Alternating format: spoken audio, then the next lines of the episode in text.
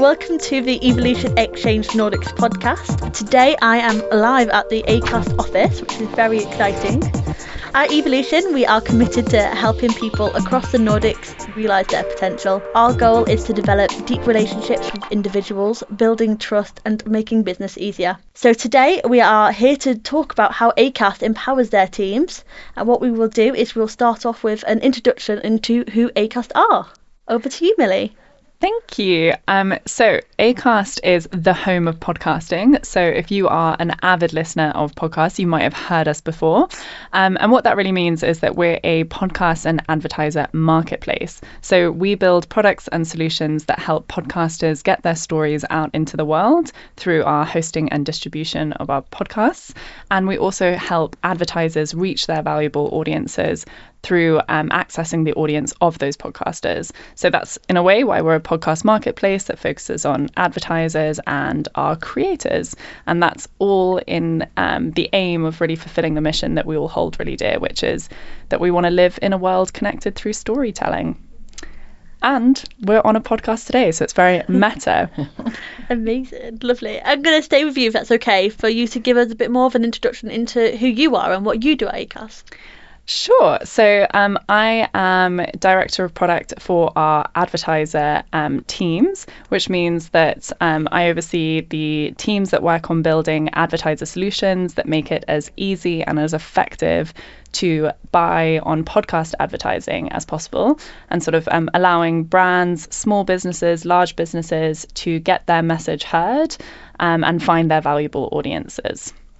And I have been doing that for a little bit over a year now. Um, but I've actually been with ACAST for a year and eight months, still counting in months, which is when you know you're still kind of a newbie at a company. Um, and before I was director of product for advertising, I was a senior product manager here myself.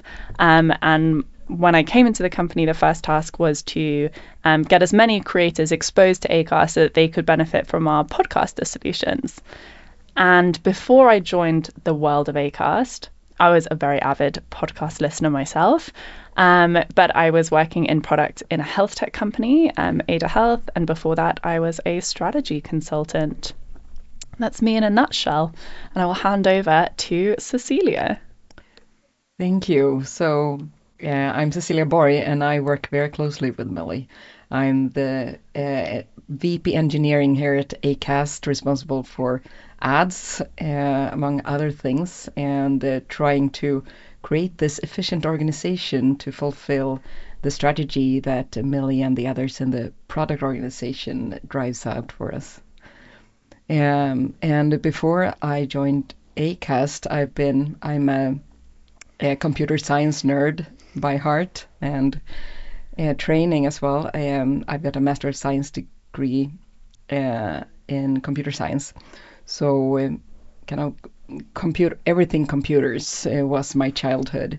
And then growing up also coming into the scout movement i learned to work in communities and uh, the power of small teams. So i'm trying to bring that into um, into the industry and uh, how our society can be helped and empowered by tech and how people talk and um, kind of really make people talk to each other. So I'm very driven by agile principles and trying to get that into organizations to make us efficient. And I've been working at many different organizations, like big corporations like Oracle and Spotify. Uh, I've been working at scale ups uh, like Kry and Epidemic Sound, and also smaller startups. And I see how organizations want to thrive so that's what I do. Miles, you and I are working together. Who are you? Yes, we are. Yeah. Hello, I am Miles. I am an engineering manager here at ACAST. I have been here for four years, so quite a while, and I started as a developer originally, and then two years ago transitioned to engineering manager. And, I, am working with the team who is building our self-service product, so self-serve ad buying, and that's ACAST's way of scaling ad buying using technology, using a product. I suppose it would be the equivalent of sort of um, buying Facebook ads. Is if you were uh, an advertiser a small business owner and you were trying to get your message out, and um, say you were trying to advertise on social media, you would go into Facebook and you can configure on their Facebook ad buying platform. And we're building the equivalent for podcasting at Acast. And by we, I mean Miles. true, true. But but yeah, I mean, engineering manager here at Acast, it's it's a both a both a team a team lead role, a people manager, but also hmm. st- working with product, working with strategy, also but and also working with Cecilia VP to try to guide and help and grow the, the culture, the engineering culture, making sure that people have opportunities and ways to stand out. Incredible, lovely. Well, I think from those introductions and from the introduction to ACAST alone, you can see why we want to find out more about how you guys empower your teams and how you've been so successful. Hi everyone, this is Chris Bennett here, the Nordics Managing Director here at Evolution. We're committed to doing recruitment in a different way that adds value to both our clients and candidates by providing you with amazing speakers and leading edge discussions on what's going on in the tech scene at the moment. There are three reasons why you should contact me. If you would like to speak on a future podcast, if you are interested in hiring awesome tech data, product, or gaming freelancers for your business, or if you are looking for an exciting new organization to work with, please get in touch. Thank you so much for listening, and I really hope to hear from you soon. Please enjoy the rest of the podcast. So, before this podcast, I've created a few questions which I know myself and our listeners would love to hear more about ACAST and how you guys do these things so successfully. So, I guess if it's okay with you, we'll jump right into that. Um, so, empowering teams is a crucial aspect of success within the tech industry. Could you share with me some specific strategies or practices that ACAST employs in its engineering and product teams? Cecilia, I'm going to come over to you first. Yeah, so I think in order to scale up and create an innovative, resilient organization, it's important that all the teams feel accountability and uh, a motivation to deliver on a business um, business need. Need to feel kind of that it's meaningful. Need to see how the impact on the team is actually creating value for customers. Uh, so when I came here to Acast, I was happy to see that uh, it was so formed by small, independent, autonomous teams with a clear business purpose. Uh, and uh, I don't think that everyone realize how important it is, and to to have the cross-functional and kind of to have everyone self-sufficient within the teams, because this all the the lead time from idea to delivery is so short and you don't have to involve anyone else. And there's a product manager there's an engineering manager. We have everything from planning to delivery to handling incidents uh, to fixing bugs and customer support errands everything is it within one small team and this makes the teams not being stuck in meetings with other teams because they already know kind of what they need to deliver and they can do it really quickly. So I think this is a great design of uh, um, creating empowered teams. But I don't know, Miles, what's it like to kind of work in one of these teams? Does it really hold the description I made? Uh, I mean, absolutely. And I do think it's good to start with autonomy and safety as a few of these things that are crucial before you can have any other greater processes that contribute to empowerment because without without autonomy without safety you're either going to be i don't know too top down too scattered not focusing on goals not being able to even discuss as a team what are our goals just sort of cards coming in and completing things but mm. are you completing the right things so the people who are doing the implementation actually know what needs to be done. Do they have the right information, or is it being gate kept over? So I think yeah, having teams that are fully autonomous, autonomous to pivot, choose their own mm. their own processes. I mean, we do DevOps in house, like it, within each team here. So I guess you could say it's we're, we're choosing to spend time on something that we could have another team doing, but in that case, we we all have these skills together, and we can move a lot quicker and not have massive blockers.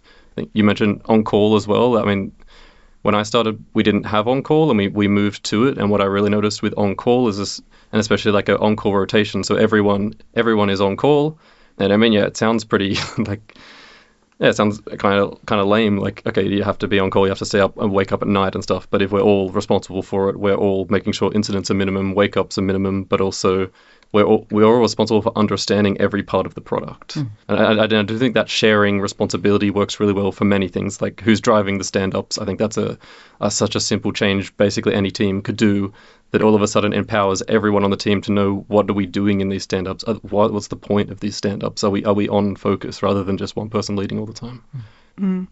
And just to add to what Cecilia and Miles were saying, I think one of the things I've really learned from you, Cecilia, actually, is how important it is for everyone in the team, including every single engineer, to understand and connect to the business narrative. Because I think a lot of the times, if you're at a product director level, your main interactions are with product managers and engineering managers, probably as the secondary counterpart, and maybe some designers, but less on the individual engineers in the team. And I think that the culture we now have at ACAST is where sort of even engineers within the team deeply understand what we're trying to achieve and therefore have the flexibility, the mandate, and the remit within their own teams to explore the best ways to do that. And I think an example of of where that can be gatekept is if only the engineering manager and the product manager understand the strategy and that actually the engineers in the team are kind of on fulfillment mode rather than really engaging with the product strategy. So I think a lot of the activities that we've done in the last year, what I've found to be super impactful have been sort of engaging at you know every engineer so everyone every engineer understands the business rationale um, and also feeding back into the strategy. If if the Yeah. strategy doesn't make sense for an engineer, it's not probably not the right strategy. It's probably why it's if the strategy is decoupled from the actual implementation, you want to try to bring that together. Yeah.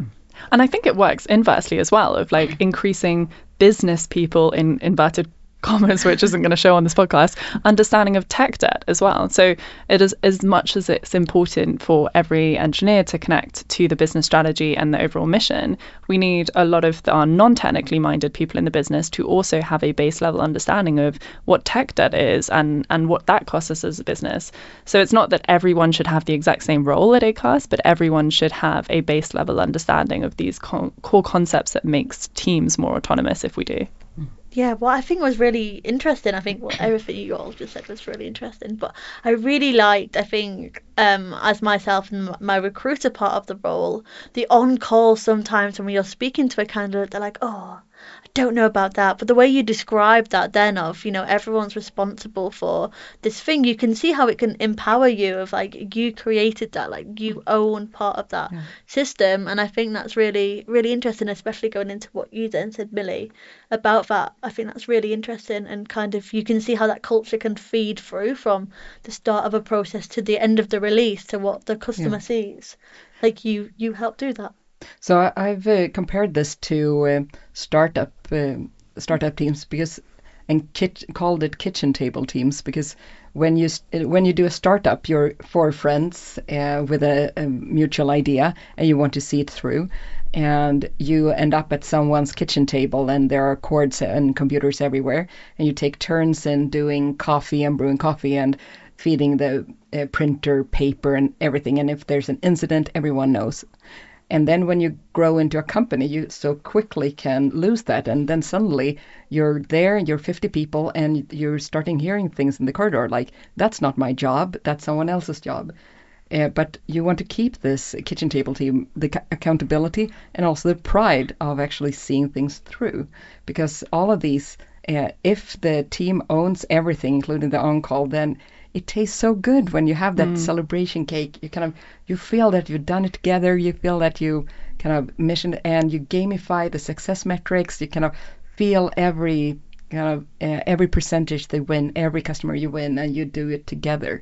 And I think that's what we've managed to create here at Acast to kind of really create those kitchen table teams. I think that's so important what you just said around if unless you have that full autonomy and the product lifecycle owned in the team or uh, under, deeply understood by the team, then it's harder to celebrate the successes and know when to pivot if it's not going well. If you're really so things that might seem quite boring in terms of like product metrics or things like this, or you know instantiating all of your product analytics, those are the sorts of things that lead to the most satisfying wins that keep team momentum.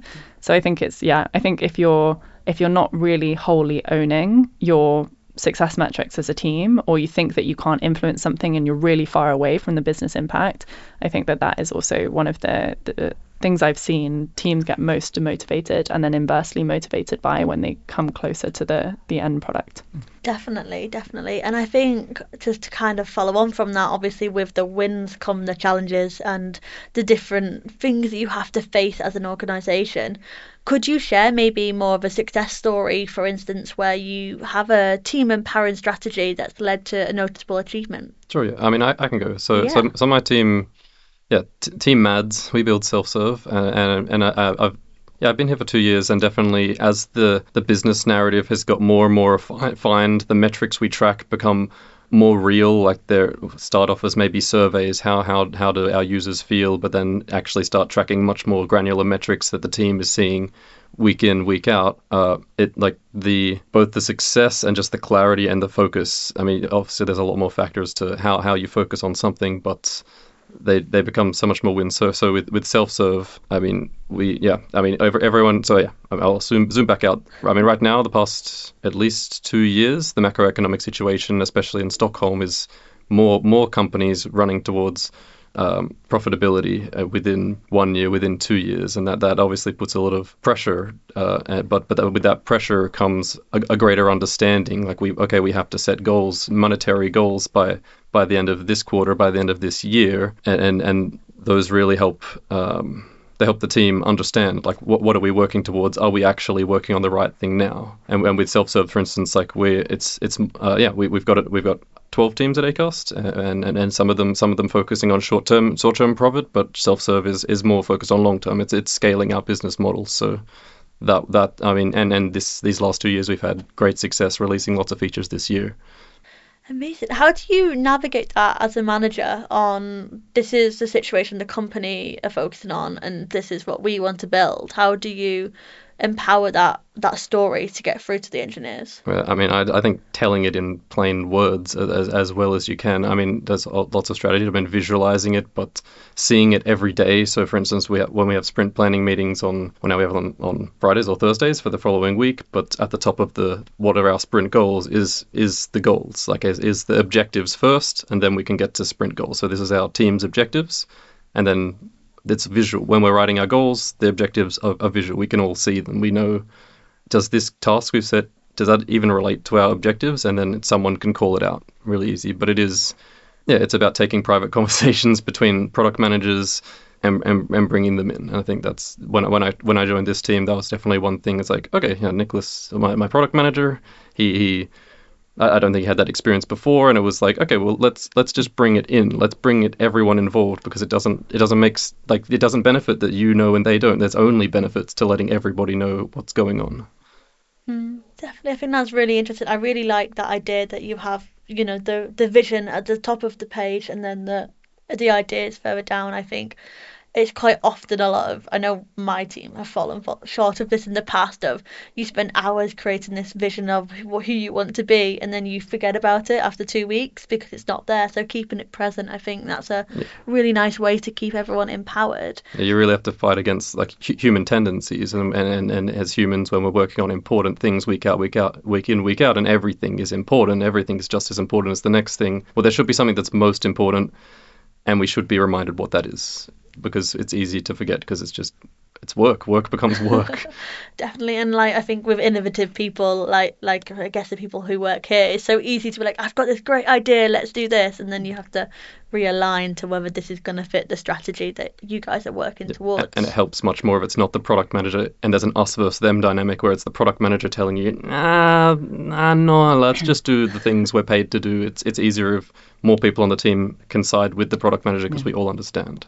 And I'm really grateful for the product directors that we have, kind of finding the direction of kind of how will we get there? What is the market opportunity? Kind of what are the things and and balancing across uh, new innovation where we're already at enhancing and so on, and kind of showing that uh, the showing the bigger picture and where we could go, and then having the teams as kind of strong business units almost uh, fully aligned with that. But I think someone to have the overall picture and then having it's like and not fully directing everyone but showing a mm-hmm. very it makes sense. And then it like why wouldn't you do this?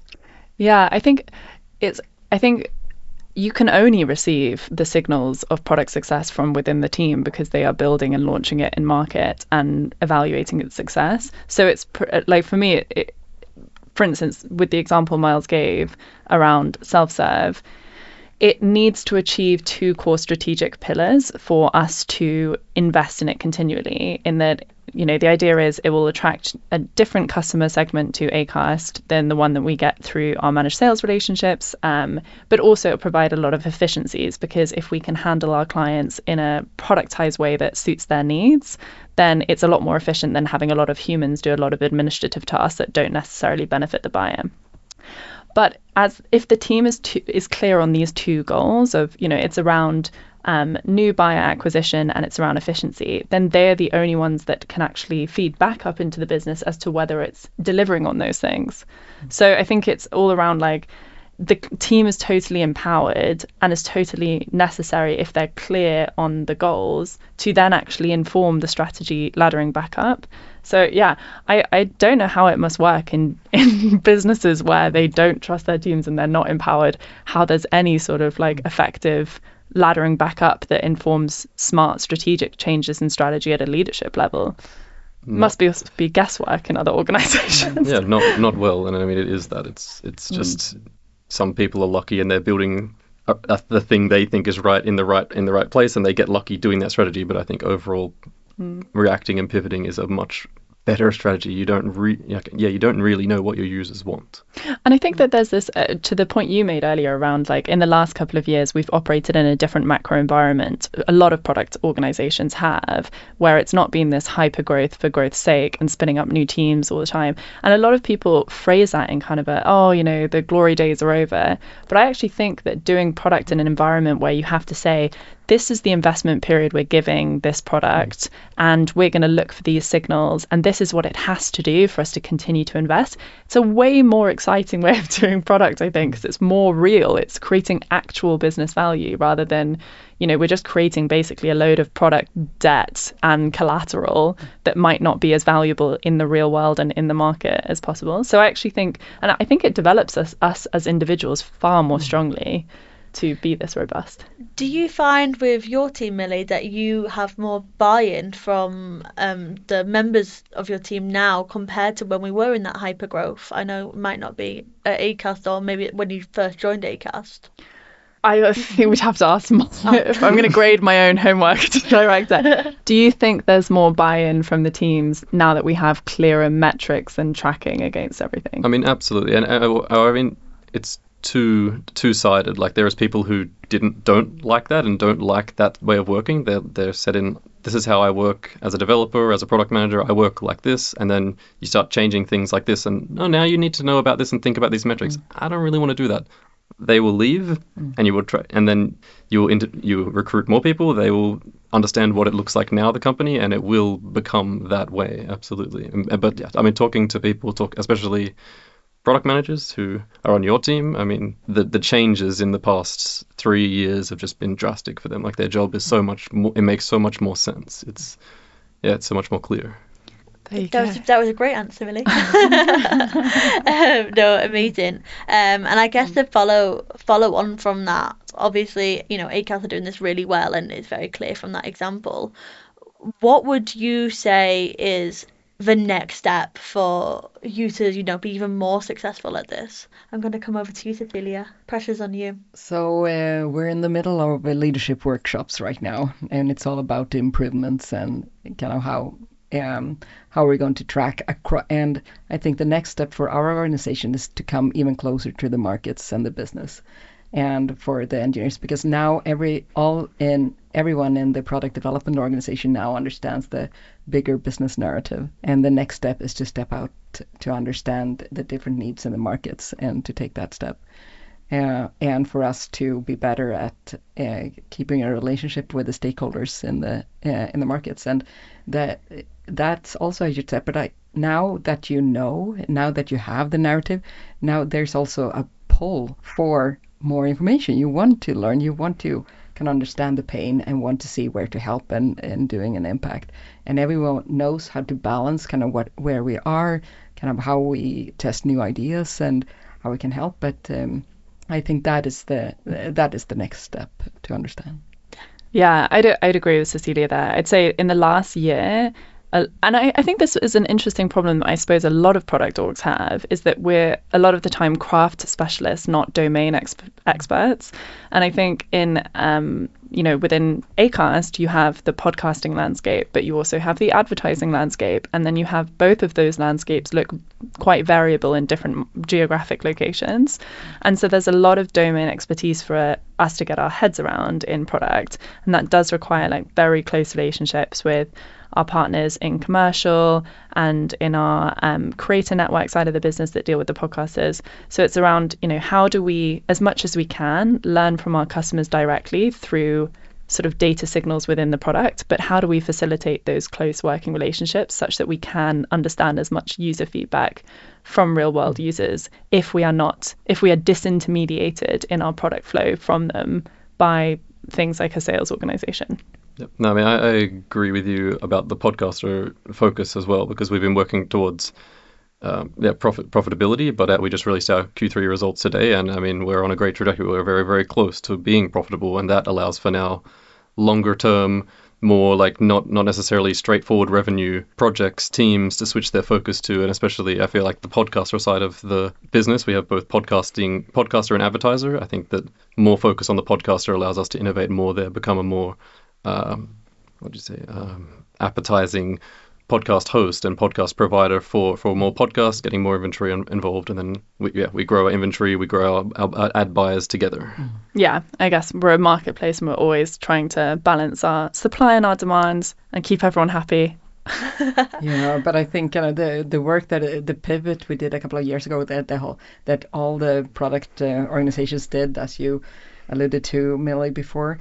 Um, we've we've done that pivot in kind of a really short amount of time and kind of found the profitability. We were so designed to set up for growth and kind of just going for profitability. I think that says a lot about the trust within the organization, that the resilience uh, there is, because it was a huge pivot uh, in so many in so many ways. And I think continuing kind of accountability and including everyone, I think that that is one of the keys to make this organization resilient to change, and also including because uh, I think so many organizations uh, like ACAST were forced to do a reduction in force, and I think we we all speak talk about that, and that's not a democratic um, process in doing that. There, kind of you you can't vote people out or kind of have discussions about it. So that's a really horrible um, experience for, for anyone in the organization. But then when it comes to change and then making sure that the rest of us kind of we are good at change and kind of the change needed and everyone to understand the business narrative around what change needs to be done. I think we've we've exercised that over this past year and gotten used to change and we've said that kind of we are taking responsibility and making sure that we create a, a efficient organization. And I think that is that is one of the strengths that will take us forward. And kind of now we now we're on the path to profitability, and now we can set up our kind of aim at full mm. innovation. Amazing. I think that brings on to my next question I'd like to ask. I'll stay with you, Cecilia, if that's okay. So, obviously, ACAST are a global company. I know, Milly, you're from the UK, similar to myself, and then you two are in the Swedish office. Um, so, how, what do you guys do to ensure that teams across different regions are empowered and aligned on the company vision and values? Uh, so I, am a VP engineering, and uh, Milly is kind of all about the business. But we're trying to create these teams where we have the specialities of the main driver for kind of product being the business context, but everyone owning it. So me and Maria Kushner, who's our brilliant engineering director, we went on a business narrative tour to interpret and to tell the business narrative in our own words to the product development teams and trying to really and just trying to get it into everyone that everyone's responsible to hear this and understand this. And we did it 14 times as to make sure that everyone would have the ability to ask those questions like what is EBITDA what is are the different KPIs and kind of what are we here for? And really kind of engage people and not do it in a, a full uh, Q&A setting with everyone in the room to to engage everyone. And in this, Acast is created hybrid first, uh, so we're very used to working remotely, um, uh, and um, kind of doing this in a small setting and visiting all the teams in this. I think that was um, a, a good investment uh, Uh, to include people. Amazing. And Milly, anything? Yeah, I mean, um, I actually think it's one of Acast's best strengths is how we're able to do remote first, but we still feel like there is a sort of a, a community feel because I think remote first can be a bit disorientating in a lot of companies because you can feel a little bit untethered to anything. And I think things that help us be remote first, but also create that real buy-in and community aspect is, for instance, this week we have a offsite with all of the team leads, and we try and do those. I think in the last year we've averaged around every four to six months, um, which or we'll have specific product meetups. We did one for Miles's team in London in July, and I think those events really remind us that it, it is necessary at some points to get some face time. It is necessary for those more esoteric product discussions or customer journey mapping but I think, yeah, so I, I think it's the good mix of recognizing there is real value in in person time, but, you know, having remote first kind of agile methodologies at our department level that are sort of, you know, friendly to every time zone where we have people in the US, the UK, and Sweden. That's, I think, how we achieve best of both worlds here. Definitely, and it's so clear that you know you guys have such a good culture from today. So everyone seems to be in the office. There's loads of nice sweet treats everywhere and a great environment. So I've definitely picked a really good day to come into the office. Um, amazing. And then uh, I guess from this podcast so far, it, we've definitely come come to across the point that Acast's culture is very significant in its part of empowering its teams. Could you describe the company culture in a little bit more detail and how it contributes to the team's success, Miles? Yeah, sure. I mean, yeah, my, I mean, my first impression of Acast was interviewing at Acast, and I think that's where you get the taste of the culture, and, and in a sense, you're by by continuing interviewing and accepting the job, you're you're buying into that culture. I mean, not to say that you're accepting everything. There's things that can change, and cultures do evolve, and Acast culture has evolved over time. But I mean, that's when I started working here, oh, interviewing here, the the two developers. Yeah, I interviewed with two developers, and for me that was that was crazy. Like every company I'd worked at before was smaller companies. I was I was interviewing with CEOs and founders who were telling me how good their company is, but here's a company that trusts developers to take the interview themselves and what the developers say about the candidate the company is going to go with that. That was, I mean, that was mind blowing at the time. And then, yeah, I think the high, the high competence, like just conscientiousness. Everyone seemed like they were super engaged in what they were doing. They're here to, to do a good job. I mean, that's that's a really core uh, part of Acast culture. I think that like we enjoy doing a good job when we succeed, but even when we fail, um, yeah, super massive. And like, I mean, yeah, I mentioned our, our culture has changed. I mean, there's many things. Like, I mean, one time a founder on a on a meeting, uh, like a like an all hands, he just said like we should be saying no more, and then that was like a thing. Like once someone said give said something, it strips into the culture, and that idea bounces around, and then it's like yeah, we should be saying no more, and then a, a lot of culture that I um, interact with is just repeating phrases. Really, like you, if you repeat things enough times, that I mean, they're good phrases uh, to be adopted into the culture. Other people will repeat them as well because they'll understand why they're good. Like for instance, saying no or and, and yeah, that autonomy works really well there as well. Like you, you kind of need autonomy. You need psychological safety. You need to not be afraid to fail in order to have a culture that that people are, are happy to. Okay, I'm going to try to ex- express what I think the culture should be, sort of in- indirectly by saying that. Um, yeah, I, I, think we should not have not have a backlog. I'm, I'm, that's what I think we should do. And then it's like, okay, why not? It's like because if things were actually important, we would do them. And then it's like, okay, then our culture becomes if things were actually important, we would know about them and we would do them, right? We don't need a long backlog. If if there's stakeholders who have important ideas, they're going to be coming to us because the ideas are actually important. So that, that I mean, an idea like yeah, an, an example of how culture just sort of spreads through repeating fake phrases. Yeah, that's really that's actually really like important I think to kind of make a note of of you know it is true that you know your culture's not set in the ground it's evolving with your staff which is really nice so when the team grows and when the vision grows, your culture's growing too, which Mm. is really, really cool and really nice to hear. Um, focusing on on that, so obviously empowering teams comes with personal and professional growth. Has there been any areas of professional growth opportunities or programs that ACAST have provided to, to help with its team members so then they can say no more? Yeah, so I'm very happy. When I joined um, ACAST, I was um, uh, drafted immediately for the mentorship uh, program to be become a mentor and uh, up, and I was matched uh, to a candidate, and now I'm on my second mentorship um, initiative, and kind of just having that uh, cross organization, cross the company. Uh, of reflecting on your yourself, your personality, how to develop, and kind of invest in, for the company to invest in that kind of one-to-one uh, relationship. I think that's that does so much to retention, to that individual, to everyone to see, because you can feel very lonely uh, being an individual contributor at a company, and just for someone to see the opportunity uh, the, that exists. So I'm very happy to see that, and that has been very valuable. Uh, and then uh, we've also worked uh, to create more personal development plans that are more self-driven and from the individual and trying to not connect them directly to the performance review but trying to help the individual to actually see where they're going on a longer stretch even maybe after they've left acast so that they can see how valuable their development have been at acast because this company is growing we're innovating we're taking on so difficult tasks. It's impossible to not grow but it's actually possible to not see your own growth. To have implemented these personal development plans where you can keep track and have that self-drivenness from individual contributors i think that's yeah, that's also something that's uh, imp- and not evident that all companies have.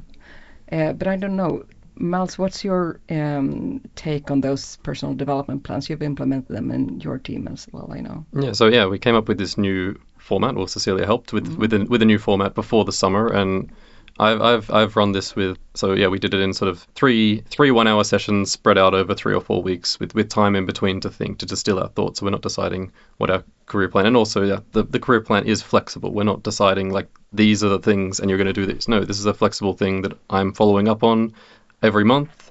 Where, where and, and, and it's focused on achievable goals. Like in one month tasks you can fit in. Sort of what's your next best steps you've you've told me that you want to do the persona of devops expert or you want to be more product oriented and, and we've talked about some tasks or maybe you've got no tasks and we can spend that time talking about okay what what is your next best step for for product development? But and, and yes yeah, since it's focused on on just small tasks achievable it's really easy for someone just to do this thing and fit it into a month and think of as well. Like you've got your your work as well. That's tasks coming from the product. So you're not going to just be focusing on this the whole time, but that's achievable as things that, that fit in. I think I've, I've done as well, uh, uh, like reflecting on outside of these plans and, and doing just like personal feedback. Like you, you're giving someone giving someone feedback. I've been I've been yeah I've been I've done a talk at ACAST on feedback. I've been thinking about feedback for a while because it's it's very important and I think it's maybe it comes natural to some people, but I think giving feedback is is a proactive skill you need to learn, and it can can be learned to get better at. Mm.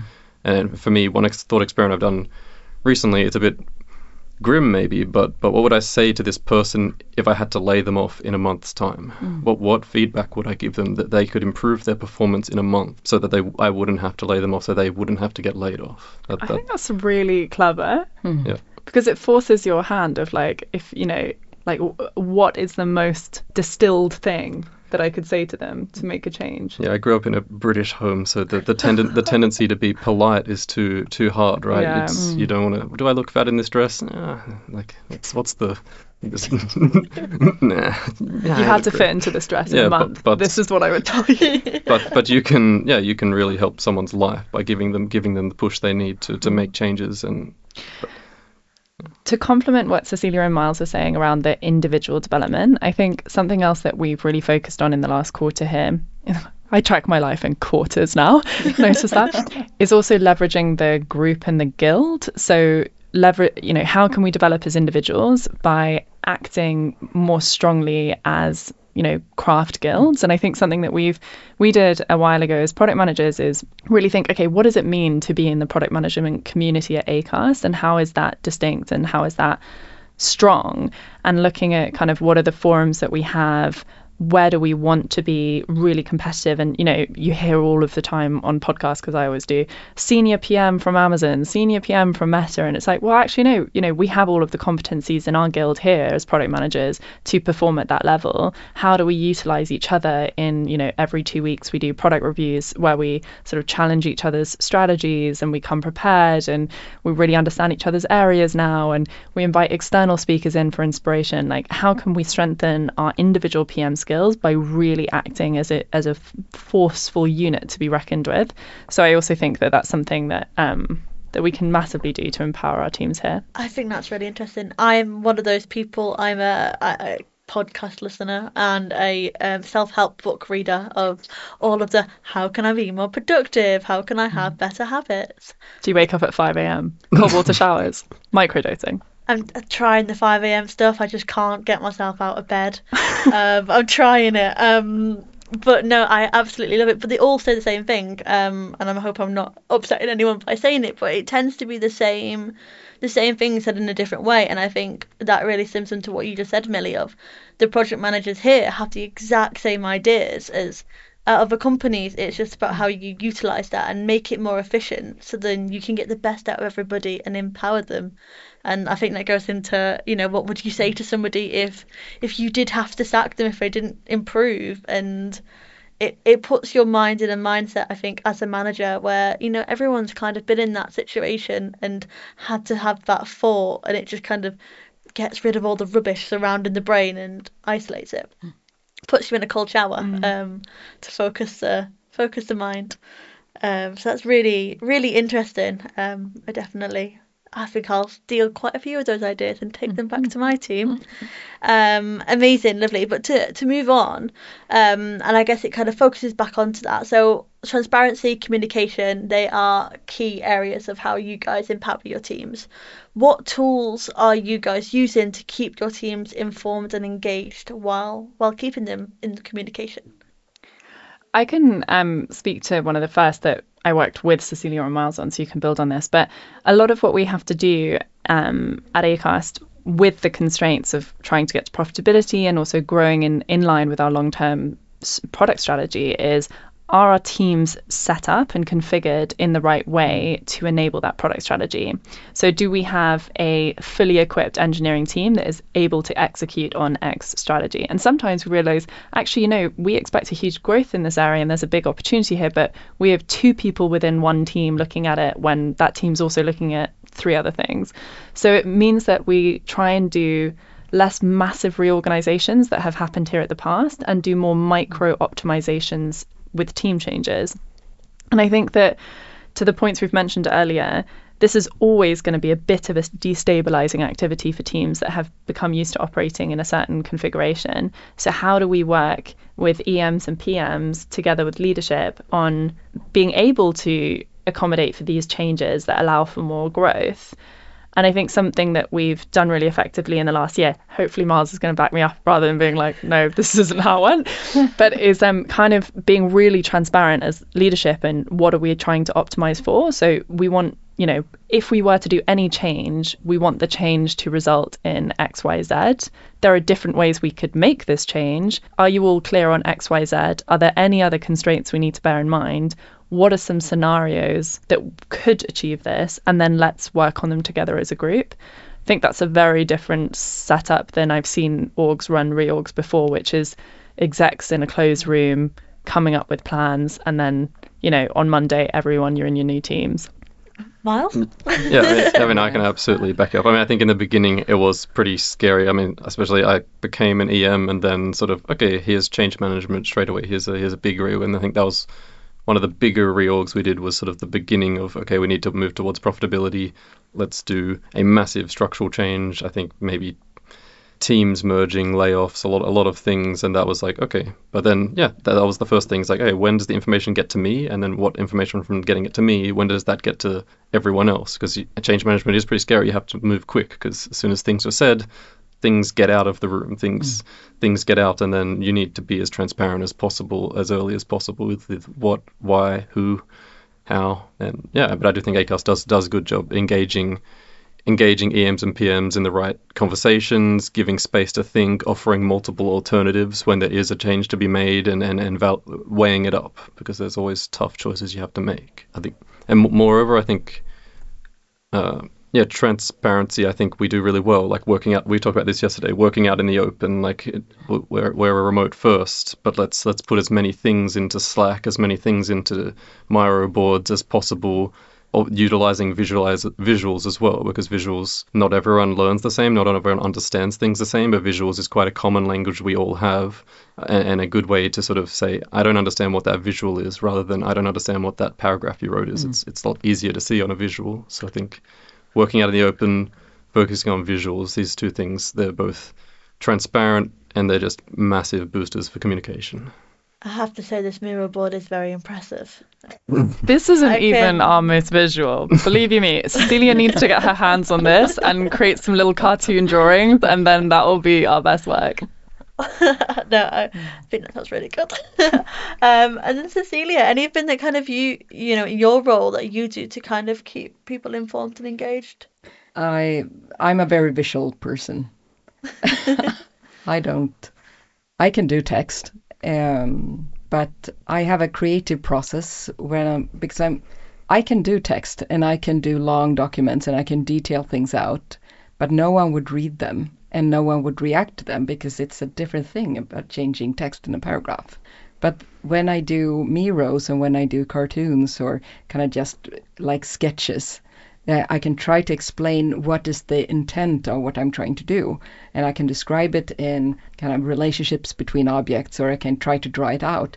And then it's so sketchy, and you can see that it's not finished. So people can actually kind of drag and drop or do a copy and, like, no, I'm picturing it in a different way uh, and do it very quickly. And then that whole creative process, uh, you because you don't want to pre-optimize the the detail, the wrong details, because you might kind of throw that whole thing out. And then when you kind of see the bigger scheme of things and the the five big things, and you finish like then you can note it down because I think the devil devils is in the details and you need to you need to do that but kind of in the creative process it's too early. So what i do is trying to create trying to as quickly as possible visualize something a process or an idea or a direction or a team setup or the principles or anything and then just show to people and ask people to interact with it and then kind of evolving in that I can see if it's if it's relevant or not. If it's not relevant, I'll just let it falter and die, and then uh, and then I can drive it as a process. So a lot about visualization, a lot about interaction and, making people engage with uh, ideas and at the right time. I think working with developers, you get a lot of you, you do have developers who really they they're proud of the solutions they architect themselves and they want to go the whole way themselves. But if they go the whole way, they haven't taken everyone with them. It's like, oh, I don't understand. So it is taking it in sketch stages, sort of like, mm. here's the first. I, I, you can still do that. I created this first version. Let's review it together and take it from forward from there. I think that mm. that works so much better for everyone understanding. I think it, that's such a good point you made around the visuals of like the perfect is the enemy of good and often people's and the level of understanding that we need enough people to get to is often just a base level of understanding. And if you often other people won't want to explain something to someone else because they think they've not understood it to the 100%. And if they have to put it in writing, they're too afraid. I see this all the time with our PMs and product strategies. Product strategy is just what you do. So you could literally just write what your team is focusing on and what you're planning on to focus on next month. But if you call it a product strategy and you mm. ask them to write it in slides, there's a certain nervousness because there's this expectation that what you have to produce is this incredibly high fidelity document. So I actually, the way you've just articulated it, I'm a huge proponent. I want to get scribbling more after this podcast. I think yeah, just following that actually, I've got I've got two things. My first one, and I'm not even part of ACAST. My first one is I did my um, business plan when I presented it at Evolution using Miro, and everybody mm-hmm. does it on like Canva and has it all articulated. Like you said, if you call it a certain name, mm-hmm. business plan has to be a presentation, and I did mine as a Miro of like. Mm this is where I started and this is where it could go and it mm. could go here because that just made sense in my brain. I thought, mm. I mean, I'm a big Miro fan, mm. but I like the fact that you guys encourage that and have that as like a natural part of your your identity here rather than it just being a do that and then make it the way that makes it look professional. Um, that's really good. And the second one is Miles has been on our podcast before. Anyone listening, hopefully you'll recognise him. Um, if not, check out the episode. It was really good. But he, from our our initial call, was talking to me about retrospectives and how you do them. And I actually changed our entire team's retrospective to do it on Miro, following your conversation. Excellent. And that's ended up being it's gone crazy. So now it's like in five parts on this Miro board where we all rank our week based on like how you're feeling, and now someone's head goes on a seal by the end of it. Like it's absolutely crazy. Mm-hmm. But it, I, I think again, it's encouraging that creativity and listening to different ideas. Really, like you've You're a you've empowered retro. our team. For, for our Good. retros, we at least from two teams ago here at Acast, we used to just sketch like so, and, and people would draw Shreks and draw whatever all over the page. And it's like the, it, the retros are just covered in sketches by the end. And when we're talking and doing the retro, but people are sketching in the background. It's just yeah, Yeah. You're a retro influencer, a I- retchfluencer. I am I am Yeah. world world renowned You're- You're famous in evolution for it. cross Um, continent. Yeah, wow. Um, and then amazing. And then just to move on to our last question, we've got round to everything pretty well. Um, but can you share you know, advice, best practices for any other organisations listening today who are looking to empower their engineering and product teams effectively? Milly, I'm going to come to you first. So, um, this is gonna. I mean, I think everyone's bored, especially people that listen to a lot of podcasts of like um the fail, you know, safe to fail conversation. But I really do think it is giving ample space to experiment with guardrails. So I heard this phrase before, and we use it: blameless accountability. Mm. So you have to feel accountable in the product space mm. for what you are trying to achieve. And if you don't feel any accountability, I think that that translates to a lack of urgency. I think it translates to a lack of buy-in. So I really, really strongly believe in accountability at a PM level, at a team team level but not this concept of blame.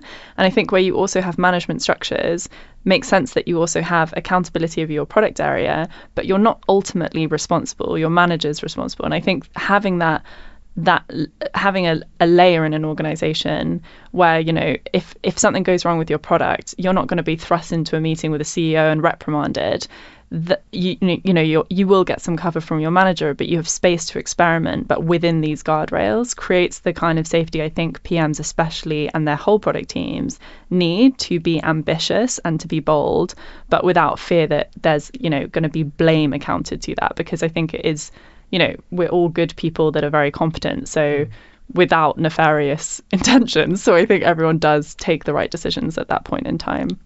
But yeah, so blame free accountability that comes through space to experiment, but with guardrails. Amazing, brilliant. And then Cecilia, how about yourself? What's your piece of advice? No, plus one on Milly. And uh, just to kind of put that into a different mind model, but it's the exact same thing. Uh, I have a triangle of trust, why, and how, where trust is that blame free accountability, uh, and where everyone. It, it's also about trust in the team and trust that you can say things not being laughed at, um, but you can say silly things. You can come up with stupid ideas and kind of to build upon each other that vulnerability. And when looking coming into an organization, you can see the lack of trust by seeing like cameras off in hybrid meetings or people avoiding eye contacts or uh, things like that. And then that that's a warning sign uh, that you're lacking trust that's uh, really needed. And then the the second um, corner of the triangle is the the why the purpose and uh, that accountability. You need to know where you're going. You need to understand. You need to be trusted with with a business understanding that someone has explained it to you. Why are you here?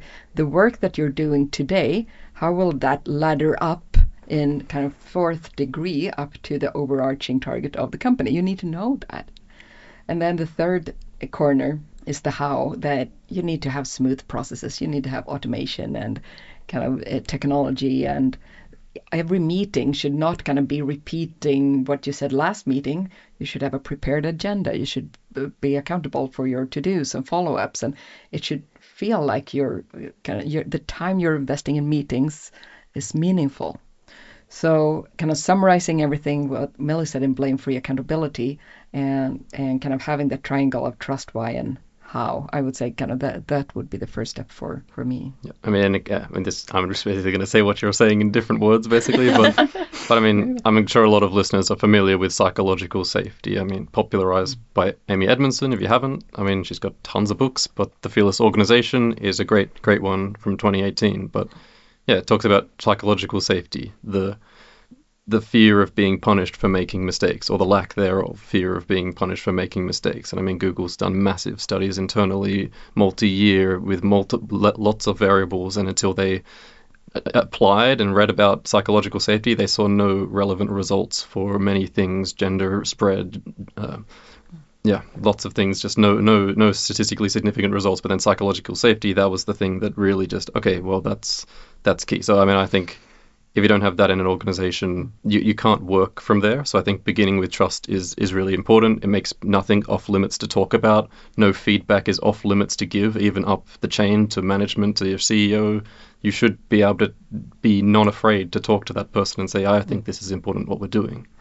And then I think, yeah, trust within the leadership, I think, is really important. I've, I've worked anecdotally a few companies in Stockholm so I don't have all the experience in the world, but that's a common thread, especially with tech, like companies who are maybe a sales company with tech attached, or, or and they, they, they're kind of tech. It's often the head of the tech, the, the director, the CTO, whoever is the head of tech. I've seen it so many times where they're not trusted by the founders, they're not trusted by the other C levels. They're sort of held on a leash rather than like, you got to put your trust in this person because they have the expertise in this area. And yeah, if you don't have trust in the leadership, how is anyone else going to have trust? It's just going to leak straight down. Amazing. Brilliant. Well, any other kind of last thoughts, follow ons from any of your last tips? No tips, just actually a reflection of how nice this is to do with colleagues, because I mm, think yeah. you don't often sort of reflect on this recorded on a podcast. so I'm like, wow, yeah, we do do that really well. oh no, this has been absolutely incredible to record. I'm gonna go back and I think I'm gonna listen to this like 500 times and implement everything into my team. So thank you for all the ideas. Mm-hmm. Um, but no, it's incredible to see how Acast are doing this and how you are empowering your employees and mm-hmm. making sure you know you've got them their progression and their careers in the front front of your mind as well as the company's you know mm. ideas and profitability so thank you so much for giving the time today to share that with mm. everybody um, if anybody has any follow-on questions who is listening for either milly cecilia or miles please reach out to either myself and i can forward them on or to the guys directly i'm sure you won't mind mm. and yeah hopefully we can kind of help you and get some different ideas sparking as well mm. so thank you so much for listening and yeah See you next time. Thank you. Thank you. Thank you.